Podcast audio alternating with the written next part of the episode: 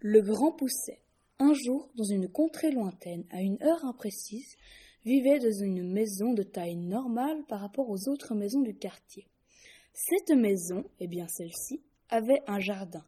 Et là, entre les carottes et les salades, se trouvait le grand Pousset. Il était plié en huit pour n'attraper que la première feuille des salades qui avait mûri le jour d'avant. Il mesurait trois mètres.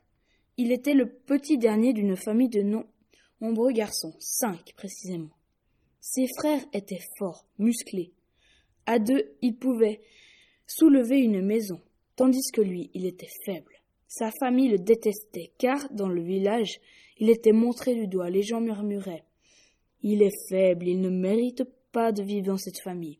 Donc tout déçu, il rentra à la maison sans n'avoir rien acheté, et cela a causé du tort à ses frères, car maltraité et le petit dernier de la famille en honneur et jamais ses frères, comme c'étaient toujours les gens qui regardaient le grand pousset, alors ses parents trouvèrent une solution. Toute la nuit, ils allaient aller dans la forêt et planter deux mille arbres, tout le long d'un chemin qui menait à un endroit où un sanctuaire maudit, suivi d'une falaise, la nuit se passa et les parents, qui fatigués de leur plantation d'arbres, alla se coucher à quatre heures du matin. Le grand pousset se réveilla à six heures du matin.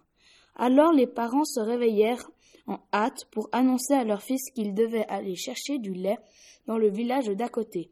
Le grand pousset allait chercher du lait, mais au croisement les arbres lui bouchaient la vue, donc il suivit la rangée d'arbres qui bordait le chemin. Et là, il arrivait dans le sanctuaire.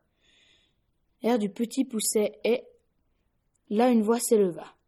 Tu es dans le sanctuaire du petit pousset. Tu devras trouver le chemin des petits cailloux. Et le monde disparut. Et le grand pousset se coucha pour trouver les petits cailloux où est là, petit à petit, avançant en rampant, et quand il ne vit plus de cailloux, la voix s'éleva à nouveau. Tu as réussi, je te donne un don de, tu seras fort et tu seras honoré par les gens du village. Et là, tout d'un coup, le monde réapparut. Il était devant sa maison, et quand il rentra, tout le monde le félicita car il était devenu fort. Ils vécurent heureux dans la ferme, et la famille ne fut plus jamais déshonorée.